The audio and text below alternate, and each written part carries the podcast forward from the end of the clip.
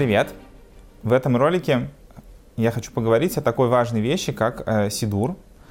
Э, то, что переводится как молитвенник. Зачем он нужен и какое это имеет вообще отношение к молитве, и вообще нужен он или можно молиться без него, и как бы вообще откуда эта вся тема появилась. Когда мы говорим про молитву, то можем разделить молитву на две составные части. Первое – это то, что касается молитвы, которую человек выражает полностью как бы самостоятельно. Это его порыв его души, который он вот сейчас чувствует необходимость вот так вот выразить свою как бы какую-то просьбу к Богу, какое-то свое отношение. Э, например, если человек нуждается в какой-то немедленной, незамедлительной поддержке от Творца. Допустим, если человек попал в беду, понятно, что это время э, обратиться к Богу просто, ну вот, как ты можешь, так и обращайся. С другой стороны, если мы говорим о молитве как о неком механизме взаимодействия со Всевышним, который э, является с некой стороны обязанностью человека, ну, то есть, вот, допустим, если мы признаем, что все дает нам Творец, то логично, что мы должны благодарить Творца. Э, если мы говорим, что наша работа в этом мире как-то связана с некой связью с источником всего, то человеку стоит уделять какое-то время в течение, может быть, дня, там, месяца, недели, чтобы как-то прочувствовать свою связь с Творцом, потому что, занимаясь исключительно будничными делами, понятное дело, что у человека вот эта какая-то связь, э, э, ощущение как бы присутствие святости в своей жизни, оно угасает. Это совершенно как бы естественный процесс, как бы результат того, чем человек занимается. Поэтому с этой точки зрения молитва несет несколько а, как бы более такую широкую функцию и другую роль, как а, то, а, что связывает человека с Богом, дает возможность человеку, во-первых, почувствовать э, присутствие Всевышнего в своей жизни, как бы пропустить вот это вот отношение к Творцу, которое он хочет, чтобы преследовало его в течение всего времени, ну, преследовало нехорошее слово, да, э, ощущалось, чтобы человек чувствовал, что вот, вот это вот то, что с ним сейчас происходит, там, что-то хорошее или, не дай бог, плохое, это все идет от Творца, и что нужно как-то в соответствии с этим на это реагировать, э, пытаться понять, почему это, как и что. А, для того, чтобы такое ощущение у человека было, у него должно быть ощущение связи с Богом. Иначе, если человек смотрит на эти вещи, даже как бы понимая, может быть, головой, что это так, прочувствовать, что это вот, может быть, ему идет на благо, что к этому нужно отнестись каким-то э, более благосклонным образом или почувствовать за это там благодарность э, Творцу за то, что это произошло, перестать воспринимать вещи как абсолютную данность. Э, для этого нужно, чтобы у человека была, э, было ощущение связи с Творцом. Вот оно не возникнет само, если человек ни, ничего для этого не прилагает, потому что откуда? Мы живем в материальном мире, и здесь все отдано на, на нашу как бы, свободу выбора. Человек сам на 100% решает, что, что он как бы, будет делать, как он себя будет вести. И это его выбор. Поэтому как бы, в большинстве случаев Творец не подталкивает человека, э, за исключением того, что человек уже определился, куда он хочет э, двигаться. Конечно, Творец помогает человеку, может быть, иногда осознать свои ошибки, потому что есть последствия у наших действий. Но в целом а, мы живем в рамках как бы, свободного выбора, поэтому человек сам как бы, а, определяет, а, чего он хочет достичь и к чему он хочет прийти. И для того, чтобы чувствовать связь с Творцом, нужно предпринимать определенные действия.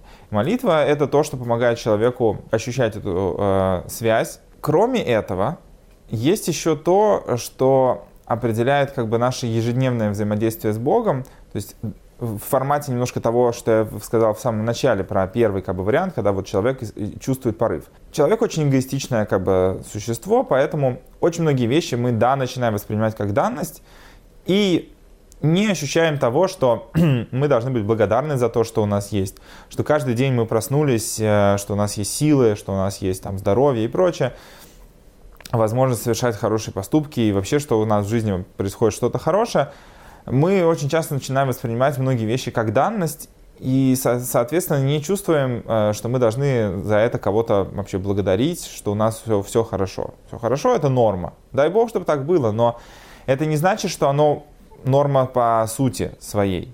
И то, что у человека есть какие-то вообще силы, нужно за это быть благодарным Богу, потому что только Творец мира дает человеку возможность э, существовать дальше. И далеко не всегда мы на 100% э, реализуем все то, ради чего мы пришли в этот мир. И Творец по своему милосердию дает нам каждый день продолжать вот, э, наши потуги и ждет вот всю жизнь человека, что может человек в конце концов одумается, исправить свое поведение или хотя бы переосмыслить все, что он делал за всю свою жизнь мы забываем о том, что мы должны быть благодарны, забываем о том, что мы должны просить какие-то вещи, потому что э, Творец дает нам все, что э, Он нам дает, не только потому, что мы такие хорошие, мы такие чудесные, Он обязан нам что-то давать. Он не обязан. Для Него большой, колоссальный спуск придать как бы своему желанию такую форму, что оно будет э, находиться в материальном мире, принимать форму э, и образы материальных вещей. Для божественности это колоссальный спуск, поэтому, чтобы это действительно произошло, нужно некое участие с получающей стороны, поэтому человек должен просить то, что он хочет получить. Как в любой ситуации в жизни, которая происходит, когда мы нуждаемся в чем-то, что мы, может быть, не заслуживаем, или тот, кто э, обладает этой вещью или там знаниями, он, в принципе, не собирается этим делиться с теми, кто не соответствует как бы, этому уровню. Для того, чтобы этот человек захотел с нами как бы, этим поделиться, нужно, нужно его просить, нужно его упрашивать, нужно создать у него желание, чтобы это начало, чтобы он захотел это сделать. Например, на э, похожем подобии это работает в наших взаимоотношениях с Богом, что мы должны просить у Бога, чтобы Он нам это дал, потому что это не приходит само по себе.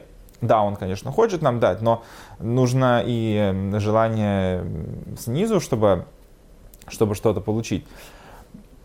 Поэтому для того, чтобы человек не забыл вот эти все важные вещи, а, на определенном этапе а, возникла такая вещь, как а, определенный порядок молитвы. Чтобы человек не забыл попросить об определенных вещах, не забыл поблагодарить за определенные вещи, попросить прощения, оторваться от всех материальных вещей, ощутить величие Бога и почувствовать свою связь с Ним для того, чтобы достичь вот этого состояния и проговорить все, что человек должен проговорить, на определенном этапе возник порядок э, молитвы, который был установлен. Это было во времена, начался, как бы, скажем так, этот период во времена э, мудрецов э, второго храма, они как бы установили порядок молитвы с точки зрения того, какие вещи человеку стоит читать, чтобы его душа прошла определенный как бы, путь до ощущения э, единения с Богом, чтобы потом в течение там, э, будничных дел это ощущение у человека оставалось. То есть э, с точки зрения как бы, механизмов, которые существуют в душе, в разуме человека, чтобы пройти определенный путь и чтобы молитва достигла того, чего она должна достичь.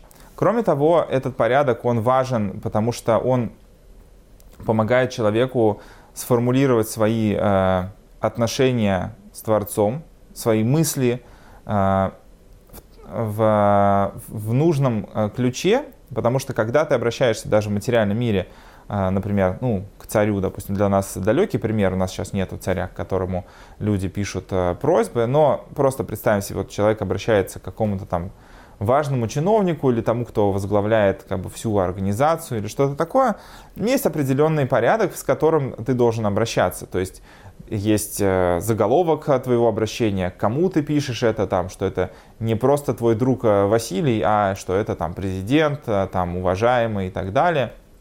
Для чего все это пишется? Для чего все это нужно? Человеку все равно, он остается тем же, кто он есть.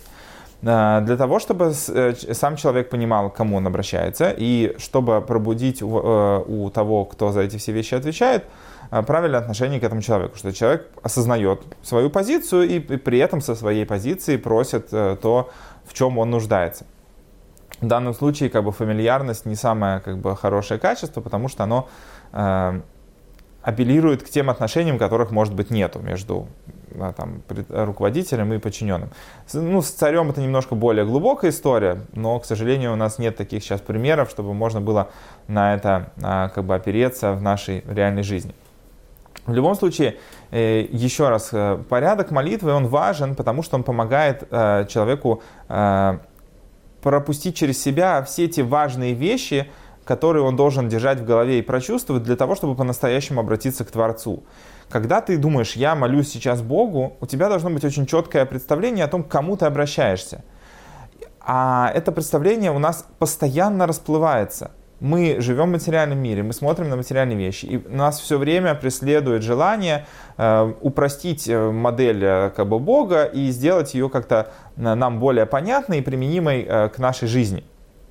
Поэтому, когда человек обращается к Богу, он должен понимать, что, что это не, не какая-то сущность, которая вот сейчас находится с ним на одном уровне, просто обладает большими возможностями, а что это некто намного более там, колоссально отличающийся от тебя по уровню, и в зависимости от того, насколько человек ощутит и пропустит через себя идею того, к кому он обращается, э, в соответствии с этим и изменится и его отношение, и то, что он будет вкладывать в слова, в, и сами слова изменятся, и намерения, которые будет человек вкладывать. э, в слова, которыми он будет обращаться к Богу, они тоже изменятся, и, соответственно, и результат его молитвы в том плане, насколько он э, правильно донесет свою просьбу до, до Всевышнего, и, скажем так, то ощущение святости, которое он получит в результате молитвы, они, они тоже изменятся. Поэтому важен порядок молитвы, и э, с определенного периода, это, по-моему, где-то там 6-9 век, это не, не мгновенно появилось, начали появляться так, э, такие книги, как Сидур, то, что переводится как, э, как порядок.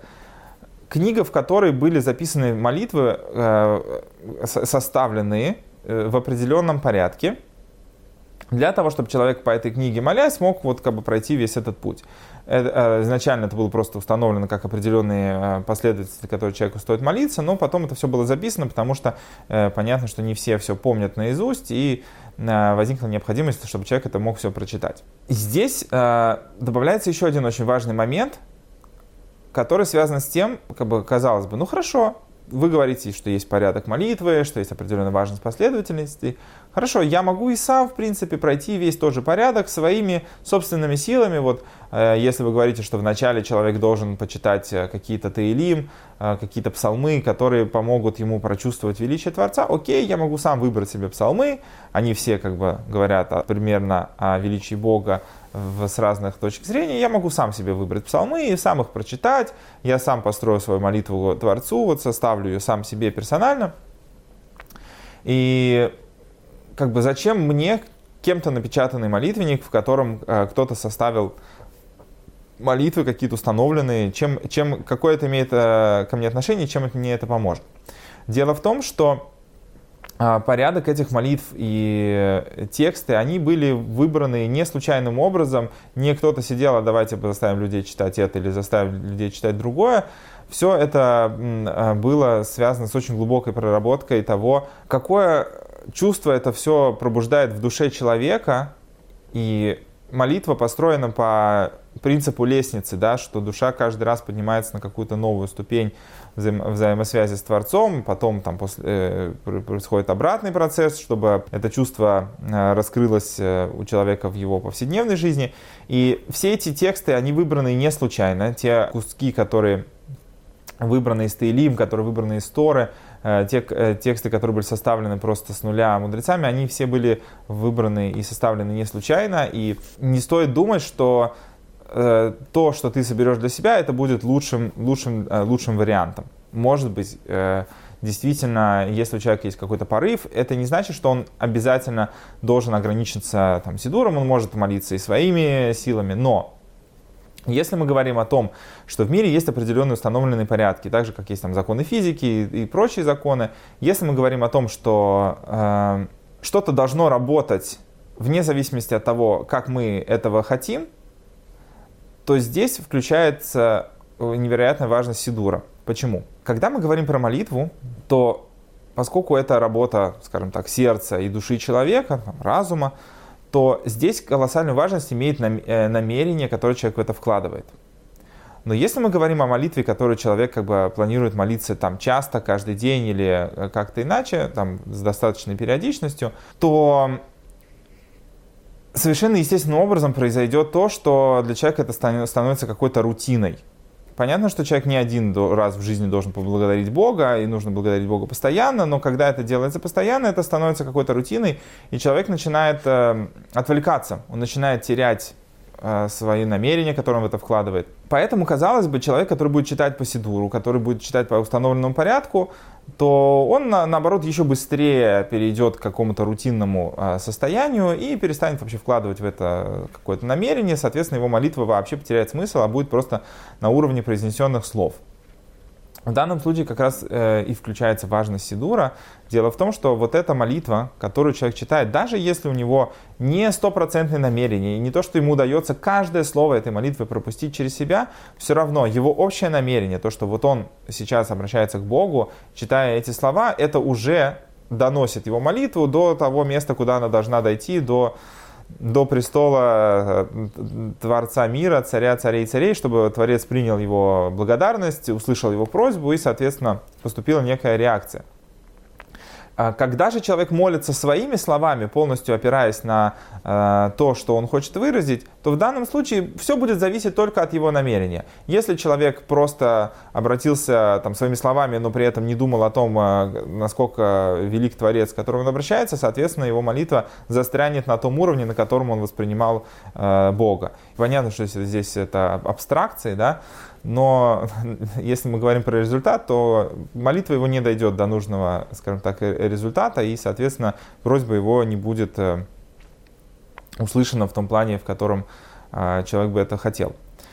Э, здесь все равно нужно сказать о том, что понятно, что Творец все время находится с человеком и слышит все, что человек говорит и так далее. Человек не настолько распалил свою душу, что вот сейчас все зависит только от его взаимоотношений с Богом, а он все-таки ограничен своим материалистическим восприятием, то и все механизмы, которые для него работают, они работают по той схеме э, э, божественного нисхождения, благодаря которому возник материальный мир. И поэтому, если человек э, не поднялся в своей молитве до определенного уровня, то и никакого эффекта на, на все мироздание это не окажет том э, как бы, уровне, плане, которого человек хотел бы достичь.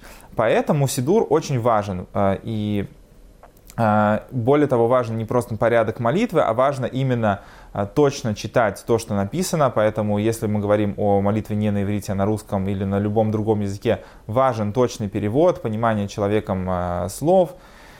И в этом плане как бы Сидур имеет колоссальное значение, поэтому если человек не находится на таком уровне, а это большинство людей, то имеет смысл обязательно э, обращаться к помощи Сидура для того, чтобы правильно построить свою молитву, правильно говорить благословение. Все это составлено не просто так, есть у этого глубокие смыслы, о которых мы будем говорить в отдельности про разные участки молитвы. Кроме того, Сидур помогает человеку просто начать молиться, потому что просто так вот с места начать общаться с Богом очень непростая история. Поэтому я рекомендую э, для того, чтобы начать как бы э, впускать молитву в свою жизнь, э, приобрести себе Сидур и начать молиться для того, чтобы ощущать свою связь с Творцом, не забывать благодарить за то, что за все, что мы получаем, чтобы у Творца было больше поводов посылать нам хорошие вещи, а не э, тяжелыми испытаниями э, объяснять нам, где мы были неправы. Изначально, когда сидуры э, составлялись, появлялось очень много разных версий.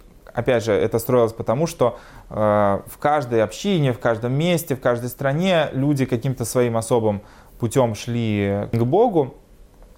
Со временем установились определенные основные версии Сидура – в, в разных общинах еврейских, и все равно существуют небольшие различия в, ну, как бы уже в, в старых общинах, в разных городах, где добавляются какие-то отдельные псалмы, но в целом структура молитвы, которая напечатана в Сидуре, структура благословений, которая была установлена, она э, одинаковая для, для всех, и мы в дальнейшем еще поговорим о том, с чем это связано, для чего нужен каждый как бы, участок, почему благословения составлены именно так, именно так, о чем они говорят. Вот. И Сидурный Ноах, он тоже был составлен, э, исходя из этого. А, он был составлен э, по указаниям Рамоши Вайнера, Равином Шевахом Златопольским. Есть несколько версий э, молитвенников, которые составляли разные люди. Вот, вот этот Сидур был составлен, как бы, четко опираясь на на законодательные как бы, критерии того, как должна строиться молитва. И будем разбираться с тем, как бы, почему это так и для чего нужны все эти элементы молитвы.